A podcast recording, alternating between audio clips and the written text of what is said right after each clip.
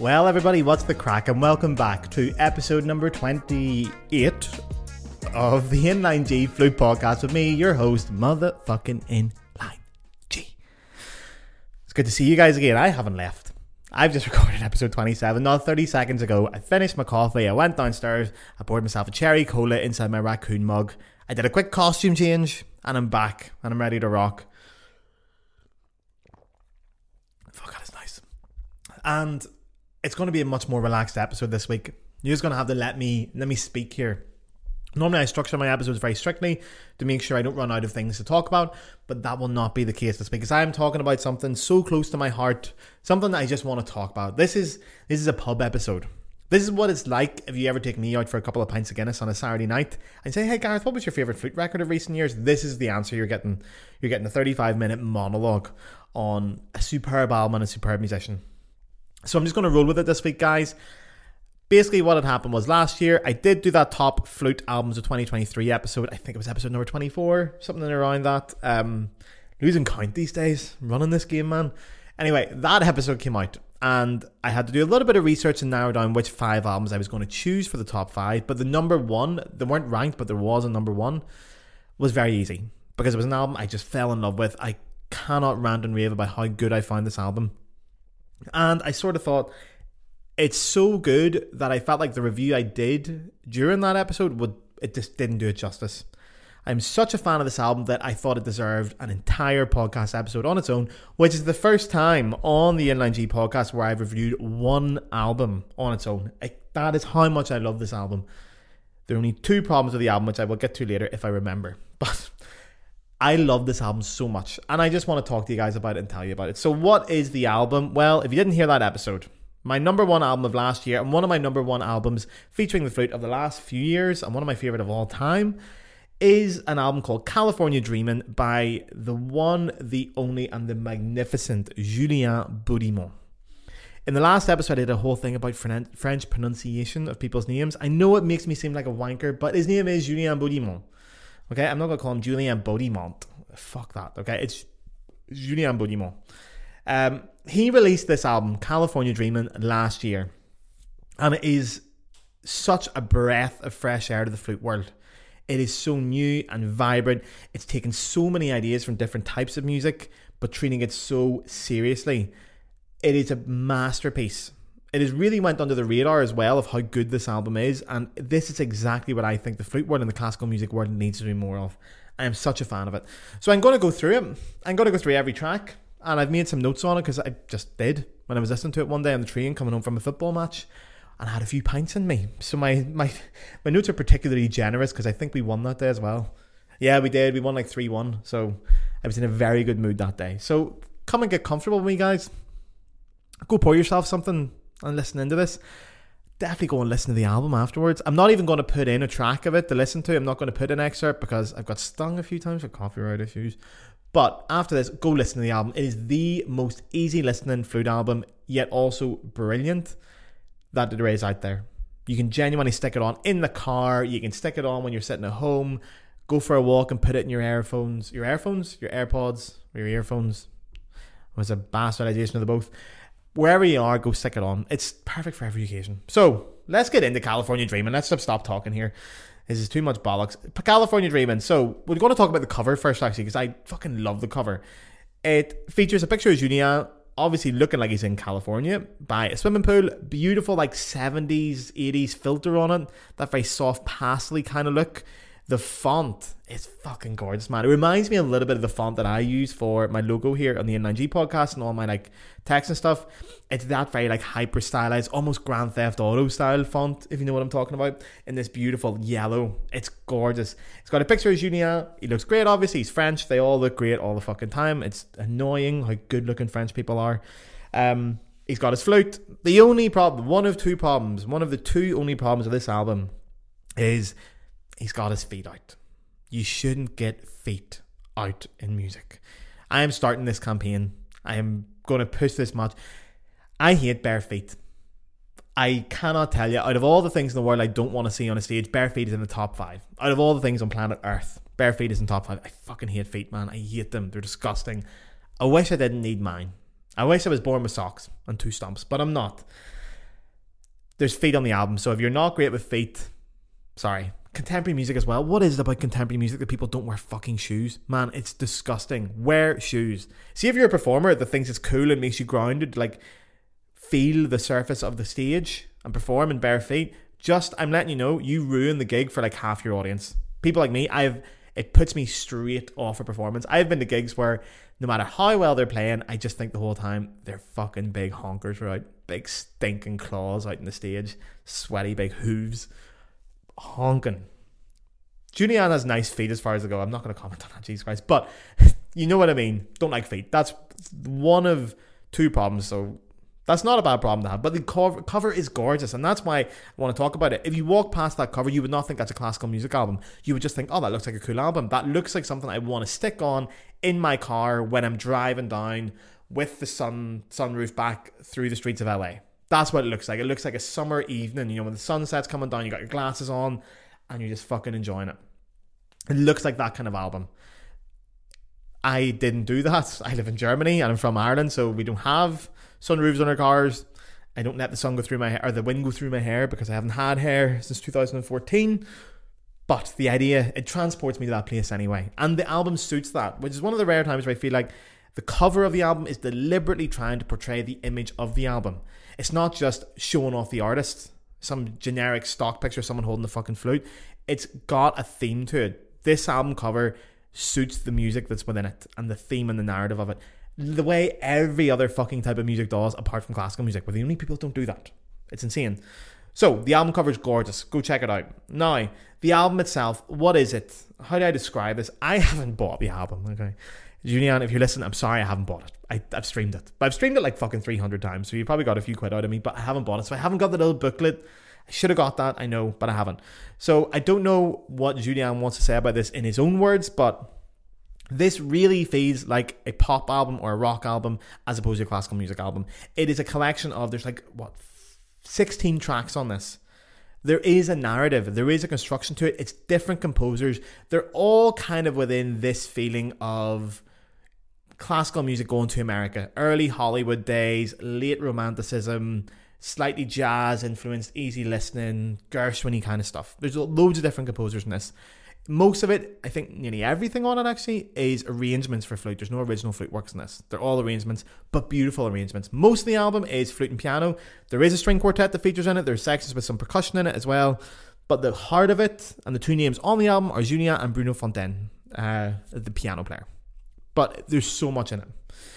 That's why I, th- I don't want to try and tell you guys about the album before you listen to it. It's so unique and you should just view it as like a it, it genuinely feels like a strokes album to me it looks like a strokes album the structure of it feels like a strokes album there you are julian that's the best and here the lead singer of the strokes julian casablancas there you are am i the first person to compare julian Beaudiment's album to the strokes You're fucking right I am. So let's get into it. Right, tracks. How long have I been recording? I've been talking for eight minutes already. We haven't even got into it.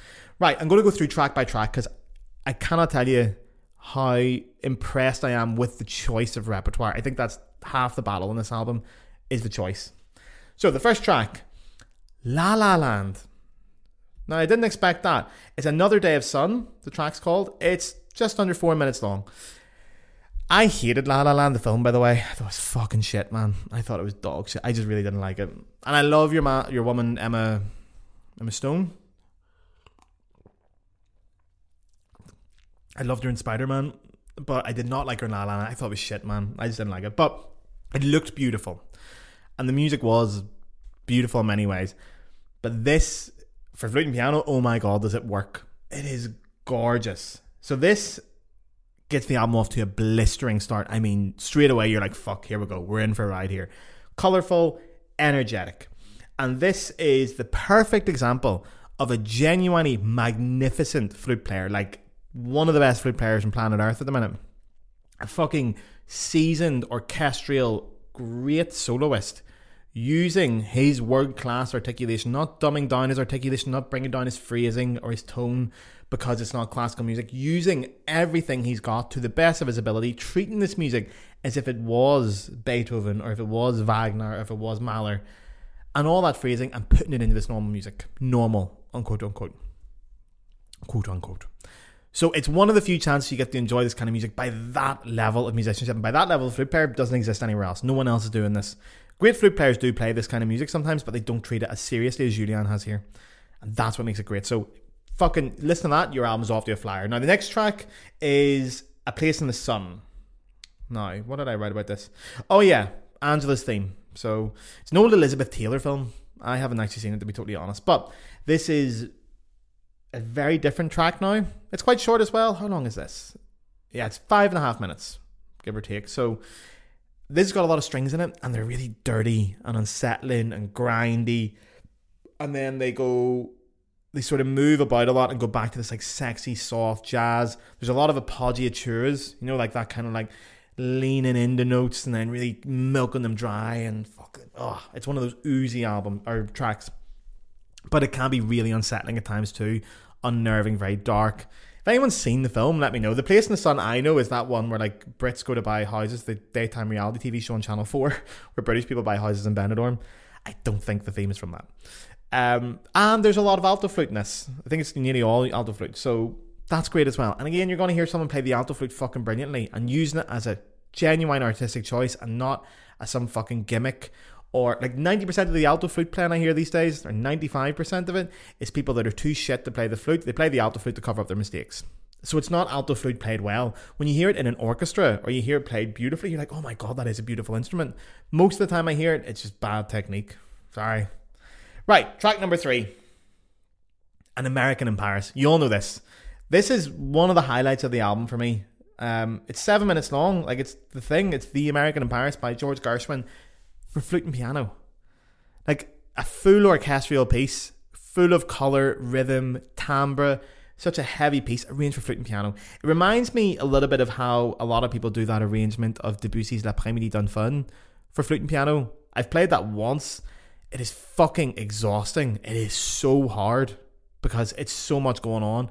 And most people treat it as like, oh, we just play a wee melody, but you can't. You're taking the entire orchestra and you have to change your color all the time. You have to change your style, your rhythm. You have to exaggerate things you wouldn't normally do to make those differences evident. Whereas sometimes, for example, in the orchestra, just the fact that it's changed instrument is enough to make a new melody sound different. If you're playing it all on the same instrument, you have to do something extra to show us that it's not the same thing five times. So you have to do extra interpretation. You have to work harder than you normally would because the instrument doesn't work. So this reminds me of that. It's so much going on, and I'm so glad to hear two musicians of that caliber properly playing it, properly going for this, not just sticking it on an album and thinking, ah, that's a little fun thing to end the album with, properly treating this as a serious piece of repertoire. And the star of this is Bruno Fontaine, the piano player. Obviously, Julien plays incredibly well, but this track, it's all Bruno, man. he's so fucking good. He is, oh, mummy. He's class. He's absolutely brilliant. He's got that. Uh, go listen to it. He's taken the the entire orchestra and putting it into his fingers, and again treating it seriously. Um, there is that solo.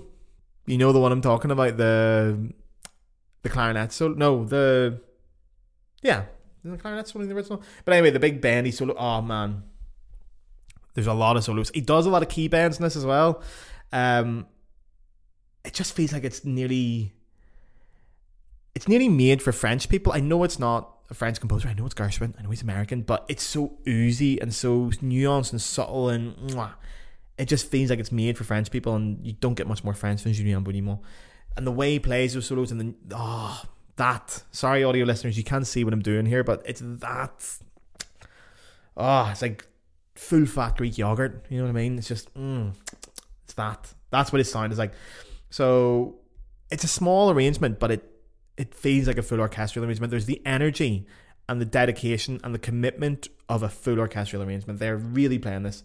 I'm actually amazed that this is so early in the album. To put this as number three in the album is quite a shock. I would have ended with this, but it tells you the strength of the rest of the album that they can afford to put this so early into it. And again, that's the kind of way that indie musicians, rock musicians, they would do that as well. They would put one of their big hitters, one of their big tracks at the start, one at the end as well, and you have to weigh it out. Classical musicians, we don't tend to do that. So I'm glad to see that because it keeps the, the album list. It's very listenable because you're getting such a big number straight away. Number four, Speedy Gonzales. I love this one. We used to play this in flute bands all the time. It's a Henry Mancini track, uh, Speedy Gonzales. If you don't know it, it's super fun. It's super cheesy. Um, There's a really slow, show offy virtuoso second section. Um, this is an arrangement for string, percussion, what else? And piano, obviously with the flute. This is now the definitive version of Speedy Gonzales. Okay, this is the one now. If you go to look it up on the internet, you go to find it anywhere, this is the definitive version. Because once again, it's mainly like pops orchestras or pops orchestra style players that do this kind of music and they don't take it seriously a lot of the time when they're recording it for albums. They sort of throw it together as an end to it. He's really going for this again. So this has became the definitive version. If you say to someone, "Oh, have you never heard Speedy Gonzales?" The tune by Henry Mancini, you go to Julien Beaudiment's album and you listen to that one.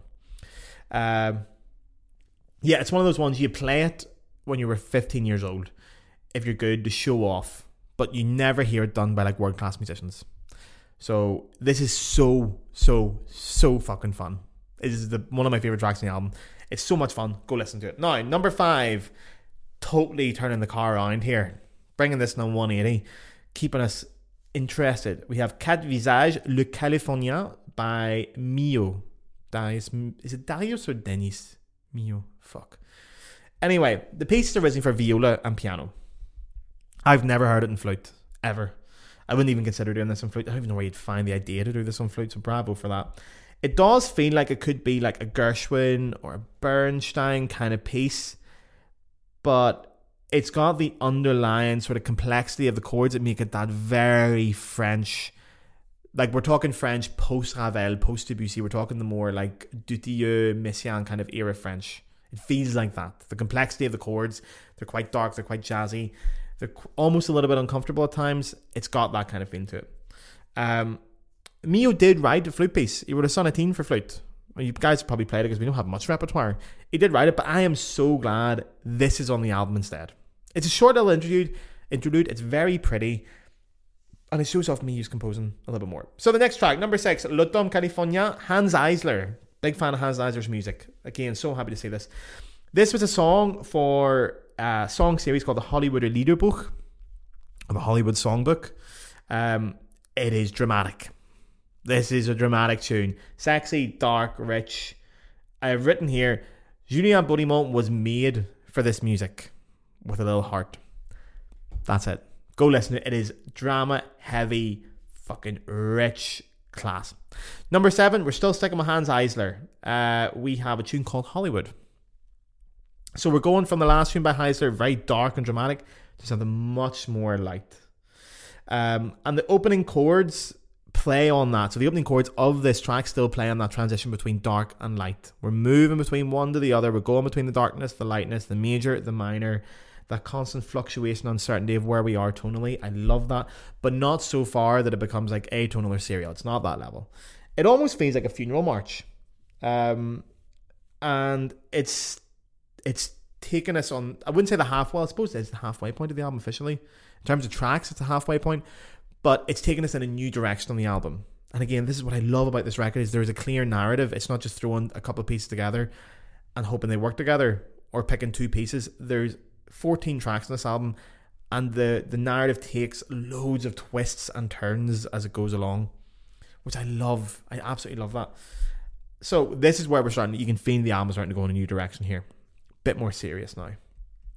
Number eight, uh, Die Heimkehr, still with Mr. Eisler. This is a fucking pretty tune, man. This is pretty. This is really. That's the only word I can think to describe it. It's pretty. Beaudiment milks it. He milks how pretty it is and light and its colour. And we talk about colour because it's such a fluid idea about what we mean when someone says they change the colour of their instrument or change the colour of the music. But it goes to extremes. The timbre of the flute playing itself, the actual pure quality of tone changes a lot in this track. And it is that very French lovely, light, gentle with that little undertone of richness to the sound. It's light, but it's got heart to it. The sound is never colorless, ever. That's just forbidden. Julien Beaudiment never does anything boring, ever. If he's going to do something light, it's going to be so fucking painfully gorgeously light. And he knows this is pretty, and you can hear him playing with it, and you can hear him having fun with it, and he knows not to take it too seriously. Now, then we go into the next one. Speaking of things that are not too serious, Lujon I'm probably butchering it. Luchon, maybe by Henry Mancini. Um, uh, so what have I written about this? Okay, First of all, you know this tune. I didn't know I knew this tune when I read the name. Someone tell me is it Lujon or Lujon before I butcher another fucking thing in this podcast. Um, you will know it. It's a, it's a tune in loads of things. You've heard it in loads of different TV series and stuff. The one I know it from is The Big Lebowski. When the dude is getting drugged in the apartment, this tune plays. It's also really popular in TikTok. It's not anymore. The point of recording this is not, but it was very popular in TikTok. It's got that kind of dinner music vibe. This is the composition, not Julien's playing, but the composition has got that like very cheesy 1950s orchestral American sound. You know what I mean? Like it's got that vibe. Come here, see? Like that kind of, you know, American TV advert kind of thing, TV dinners. There is a very fine line with that kind of music being too much or being tasteful. And it is a very fine line. This sits on that line, man. Sometimes Henry Mancini can be a bit much. Some of his music can be a bit shit. I'm not gonna lie. It's cheesy, but it goes a bit far. Um, this sits right on the line. Because it's Julien Beaudiment playing, I'm gonna say it sits on the good side of the line and it remains tasteful. Anyone else playing this, it would go it would go the other way. It'd be too much. But the thing to listen to in this track is all the big runs, the big fast runs, how effortless. You can just feel you can only hear the smoothness of the fingers. I know that sounds stupid, but the way he plays these runs are so light and so effortless and so they just flutter past. You can feel the image it brings in your head is this feeling of very light fingers. It's the kind of track I would listen to if I wanted to put myself in a good mental state to go and practice scales. I would listen to this first and just get that in my head, try to recreate that sound that I'm hearing. That would get me in the right mental place to go practice scales. So there you are. You can use as an etude and you can enjoy the music. Okay, number 10, Mahnung by Schoenberg. Schoenberg. Uh, from the Brettl-Lieder collection, which translates to cabaret songs. Now, Schoenberg, we'll say Schoenberg, we'll not use the German one for now. But Schoenberg, a lot of misconceptions about Arnold Schoenberg, okay? Obviously, we know him most famously for things like Pierrot Lunaire and a or serialism and atonality and very crazy compositions that are a bit ooh, out there for some people. I fucking love it. But most of Schoenberg, a good chunk of Schoenberg's work, was heavily romantic. He, he was one of the people that took the romantic era pretty much to its limit. Uh, there's that piece, isn't it? Verklärte Nacht, Verklärte Nacht, that nearly takes romanticism right to its limit. So Schoenberg was writing some very beautiful romantic tunes, and this is one of them. Okay, so the basic story behind this is his brother in law, his brother in law, sorry, called Alexander Zemlinsky. And no, it's not that one. It's not obviously the fucking president of Ukraine. That's Alexander Zelensky. My opinions on world affairs, or my knowledge on world affairs are not great sometimes. Um, but anyway, his brother in law, Alexander, opened up a cabaret club in Vienna, but it was modeled after the Chat Noir, the cabaret club in Paris. So this is in the early 1900s. So it's got that very French kind of cabaret feel. Um, and Schoenberg wrote pieces for that. So that's what these pieces are for. They're deliberately designed. That's what Brettl-Lieder means. It means cabaret songs. They're deliberately designed to be sung in cabaret. Again, not a flute piece. These are songs arranged for flute and piano. They suit Julien down to the ground. He's playing up to his strengths here because they're cheesy. They're very French in style. Not too cheesy though. Still romantic and subtle and oozy, and a little bit cheeky. And I love it. And it's a lovely little respite after the previous track where it nearly went a little bit too far. Now we're going back into just proper tasteful. Um, now, track number 11, The Serenade by Korngold. Now, Korngold is a composer that's fascinating to me. Someone I only found maybe the last five, six years to really get to know. Has a very well known violin concerto, but Erich Wolfgang Korngold, is most well known because he was one of the early people to start writing film scores. Way before, like, you know, John Williams and all that, when Hollywood films were starting to become a big thing, he was one of the first composers, certainly one of the first already established composers to start writing film scores.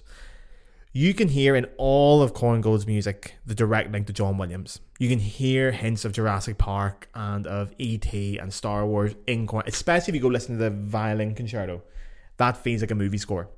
Um, and his music is like that. It's very colourful. Very, very colourful. A lot of brass, a lot of a lot of major chords, a lot of punchiness, a lot of energy. It's film music. It really sounds like that. And this, it's not as that, but it is still super dramatic, super rich, super film esque. There's a better word for that. Film esque. That's not the word I'm looking for. Ah, To be like a film. What's the fucking word for that? Jesus. That cherry cola is rotting my brain, boy. But it's a short wee arrangement of and a longer serenade that's written for strings. This is for flute and piano. Again, this is the kind of music that you have to work so hard on to make the colours speak because most of the colours come from the instrumentation. So to bring it to a chamber arrangement, you have to work your ass off and you have to be a fucking good musician to keep it interesting. Thankfully, we've got two of the very best here. So it's happy, it's bright, bright, it's rich, and it's very Hollywood and it's gorgeous. And it brings us up into one of the big hitters on this album. Again, so well weighted where he puts this in. Track number 12 is Rhapsody on a theme of Paganini by Sergei Rachmaninoff. Yes, that one. Now, for anyone not familiar with this, if you don't know this, Jesus Christ, stop this podcast. Go listen to that.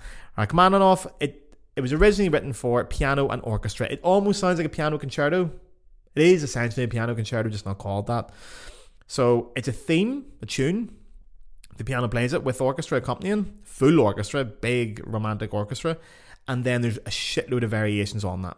It's quite long, there's loads of variations, but the variation that everyone knows is variation 18. That's the one. That's one we all know. It's very famous. It is heartbreakingly gorgeous. One of the great melodies of all time. And the way Rachmaninoff does it is just, oh my god. So this version for flute and piano is just the 18th variation. I have no words to describe how good this was. I'm not even going to try. Go and listen to it. If you're going to listen to one track off this album, go stick that one on. Oh my god. I melted. So away you go. Number 13. No Word from Tom. Igor Stravinsky. So it comes from an opera, The Rake's Progress, which was written in English. It is an English opera. Now, this is darker than pretty much anything on the album so far, more intimate, and it's very Stravinsky. It's very, very Stravinsky. I love this aria, by the way. I know this opera. Um, the opera is banging it's like it's fucking it's a mad story about the guy called what's his name Tom Rakewell. Like the devil pops up in it and all. It's fucking crazy. The whole thing's insane. But this is the very famous aria from it. So again, it's a song. It's arranged for flute and piano. There's no original flute works. It's a very famous aria. Again, it sits almost a recurring theme here. It sits between the major and minor a lot. It's that kind of era where the music it could be going light and then it turns to dark a few seconds later and it comes back and forth and you never really settle anywhere. You don't know if you're meant to laugh or cry or to be upset. You don't know what's going on. It constantly moves around, which gives it this unsettling quality. But the music itself isn't unsettling, it's just the fact that it doesn't know where it's going yet. Just when you think you're enjoying it, it takes you somewhere else. Um, what really impressed me about this track is Julien Beaudiment's vibrato. It's a masterclass in how to use vibrato this track especially, it goes all different wavelengths, different speeds, different depths, different colors. Go listen to that and concentrate on that if you want a bit of a flute lesson because that's what this is. Um, there's a wee like cadenza. It's not a cadenza, but I'll call it a cadenza at the end. You're with the flute solo. Oh, mm, listen to that and the richness in the bottom octave. Fuck, so tasteful. Uh, the big quote, the the moral of the opera story is for idle hearts and minds and hands, the devil finds work to do. Sexy or what? Right, number 14. Ah, fuck, right. There's two problems with this album. One was the feet in the front cover. Second problem is track number 14. Now, that's not Julien's fault. It's no one else's fault. Well, it's not my fault, but it's my fault that I don't like it. Track number 14 is an arrangement of the Star Spangled Banner. Now, fuck me, the American national anthem. The last thing I want to hear any day of the week but especially on an album by this guy, I just don't want it. I think it's a shite anthem. It's badly written. It's shit. It brings up so many bad images. The only time I ever listen to this anthem is when I'm Googling or YouTubing compilation of Americans fucking it up. Because they sing it at every sporting event. The Americans always go so crazy with like the fucking dancing around the top notes and all. It's ridiculous. Like the Fergie one. If anyone hasn't seen Fergie singing this, oh, it was that one of the wasn't the NFL game? Fergie from Black Eyed Peas. Fuck me, so good people have destroyed this. So that's what I know this from. I know it as being so over the top. I don't think I've ever heard a version of the Star Spangled Banner just sang straight, just sang the way it's written. It's always overindulged, over ornamented, screaming at the top, like that musical theater, like scream. So I've never liked it, and it's just fucking American. It's just it's got the troops and the Eagles and all that bollocks. So I, listen, when I saw Star Spangled Banner on this album, I wasn't delighted. I will say, I will never, ever, ever enjoy listening to this piece of music, no matter what. But the closest I'll ever get is this version. It's with the strings. It's got a little bit of percussion too with the drums and all. It's actually just played kind of straight and normal. It's not some kind of over the top arrangement. Um, it's played nice. So you, it's the first time I've actually heard the melody just played beautifully. Uh, I don't like it. I don't like the melody. I don't know why it's on the album. I, I, I need to ask Julien probably and find out, but I feel like it's probably put in to help to, to appeal to the American market. Maybe do Americans need to have this in every record? I know you guys do the pledge and the allegiance and all that shit. So I don't know. Maybe this is just one to get the Texans on, but I don't know. But not my cup of tea. Beautifully played, obviously, because we're talking world class musicians. The string quartet in this, I think it's the Magenta Quatuor. Yeah, incredible at the whole time they play. This is just pure my own taste. Taste. Fuck the American national anthem. But anyway, last track, and this is oh man, I listened to this album. I had no idea what to expect. I saw the album cover and went, "Oh, Julien Beaudiment's got a new album out. That looks kind of cool." Listen to it. Went in with fresh ears. Didn't look at the track list. Didn't know what was coming. It got to the last track, and I was going, "I fucking know that." And thinking, "Nah, there's no way it's what I think it is." And I was listening, going, "Fuck, it is." And it was great. So the last track is the title track. It's California Dreaming. When I say California Dreaming, what do you guys think of? Do you think of the song by the Mamas and the Papas? I do. That's what this is. This is an arrangement of that. So for those who don't know, you do know the song. You hundred and fucking ten percent know the song. Um, but the song was written by John. I think it was John Phillips on his own. It might have been John and Michelle Phillips from the Mamas and the Papas. They were like a folk rock group in America. They were LA, kind of like hippie, folky rock kind of stuff. You know, big in the 1670s, 70s, that kind of vibe. It's a massive song. It's been triple platinum, the original song. What's really cool about the original as well is one of the few pop songs is written in C sharp minor. One of my favorite fucking keys. You know, the Moonlight Sonata is in C sharp minor. They have the Fantasy Impromptu de Chopin. That's in C sharp minor. It's a stormy, dark, uncomfortable key. Normally, pop songs are not written in C sharp minor, but this one is. So it is that song. Oh, one version of it you might know is the Beach Boys covered it as well. They did a great cover. This is I cannot tell you how insane it is to end a classical album. Well, classical, classical musician. There's nothing classical about it, I suppose, but to end a flute album with this, a flute and piano version of California Dreaming by the Mamas and the Papas, is unbelievable. I have never seen anything like this. Is the kind of shit I would love to do. Like for a time, I started putting in my own flute and piano version of Mardy Bum by the Arctic Monkeys into my recital programs because I loved it. This is Julien doing that, but to a whole different level. Much better. Obviously, much better player, much better arrangement, and I just love the fact that he did that. I adore that. It just looks like he's put together 15 of his favourite tracks in the world and went, yeah, they've got a theme towards them. I love all these. I'm going to make my own album. Fuck it. And it works so well. I it's a great version. It's beautifully played. It's got a lovely arrangement. It's very well done. But the thing that impresses me most is the fact that this is on a flute album because so far all the songs have some kind of like light classical connection. You know, they're either film scores or they're written by respected classical composers who've maybe dipped their toes in more contemporary or poppy stuff. This is not that. This is a pop song or you know, rock song. This is nothing to do with classical music. The, the, he's obviously got this arrangement done for him by someone because he loves the track so much. It is incredible. I'm so impressed they did it. Blew me away. And this is again, this is what I think the flute world needs.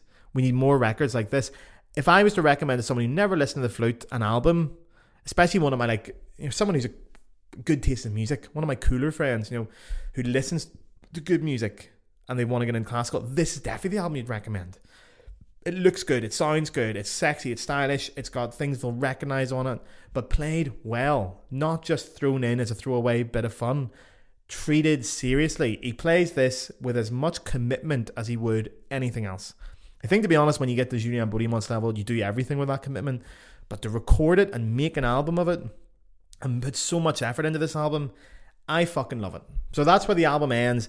It is an unbelievable end to an album, and it is a beautiful song as well. It's a very melancholic, hippie kind of song. I don't know how to describe it. You know the song. To do it this way was great, and it just shows how much thought was put into the narrative and the structure and the story the album's trying to tell because it is quite a sentimental way to end the album to bring that in and to do something so revolutionary. I'm sure the temptation to throw in something like Speedy Gonzales at the end for this kind of album would be more normal. That'd be a strong temptation. Most flute players would throw in something virtuosic and fast and showy or some shite like the penny whistle jig or something like that. Know, but no, Julien does something so classy and refined. And if he's picking a pop song, he doesn't just pick any shit pop song. He's picking a great pop song by a great band and a respected musical band. 10 out of 10. That's it. So that's the album, guys. How long have we talked? 35 minutes? Fuck me. Been on a for one album. I was right what I was going to say about this album. Jesus, I haven't stopped. Right, guys, so this, I don't know when this episode's coming out. I think it's coming out fucking 12th of January, probably. A pre recording. Hopefully, the next few episodes are going to have guests on. I don't know. I'm still in Paris, probably, when you're listening to this. Um, go and listen to this album. Seriously, if you're going to listen to one flute album, go and listen. To this also to support Julien and to make sure he gets plays because this album should be more well known. This should be on normal radio stations. Tracks from this can be played on radio. I would have thought this album would have fucking exploded. It hasn't really which breaks my heart because it's so good. So go listen to it. Listen to a couple tracks off it. Share it on your stories. Go tell Julien what you think of it. He's on social media. I think I think his Instagram got hacked recently. Or no, no, it didn't. That was Juliet. Sorry, Juliette had her Instagram got hacked. No, but anyway, go and send him a message and tell him how much you loved it. I'm sure he'd be delighted to hear. Guys, as always, thank you for listening. Uh, oh, fuck, I never even told you about the donation shit. Right, we're not donating, okay? Same as last week. Forget about the donations. I know it's in the description somewhere here, but fuck it. Don't donate this week, okay? I love getting your donations. They're incredibly appreciated. But what I want instead from you this week is to put your money away. Go buy yourself something nice. Support the podcast in a different way. You don't need to use money for this. If you're listening to this podcast on Spotify, Apple Music, anywhere like that, go and subscribe to it and give it five star rating. I'm not asking you to subscribe because you want to, you'll get more of it. It helps me. It's a great way to support an independent artist is to subscribe. The more subscribers you get, the more it gets recommended to other people, the more revenue can be generated from it, the more popular it gets, blah blah blah. It's something you can do to support the podcast so easily. Just hit that button, five stars, subscribe. If you're on YouTube, subscribe to my channel, please. Like and comment. I know you're sick of hearing people saying this to you, but it really does help. The algorithm will favor you more if there's likes and comments. Comment anything. I don't give a fuck what you comment. Just comment saying hello. Leave it there. If there's a comment, it helps and like the video. And finally, please go and check out my social media sites. Okay? I'm on TikTok, Facebook, and Instagram. Facebook is Gareth Houston Flutist. Don't go to my personal page, go to my actual band page. TikTok is Gareth Houston Flute. Instagram's Gareth Houston Flute. Go and follow me, please. Okay? These are ways you can support me as an artist so much and doesn't cost you a penny. It take you 10 seconds now. Get your phone out, go follow all the social media pages. If you already do follow them or you're already subscribed, leave a comment somewhere, like a couple of things. You know, if you're subscribed to my YouTube page and you've already done things, go and find a couple of the shorts that I put up. They get no fucking traction on YouTube.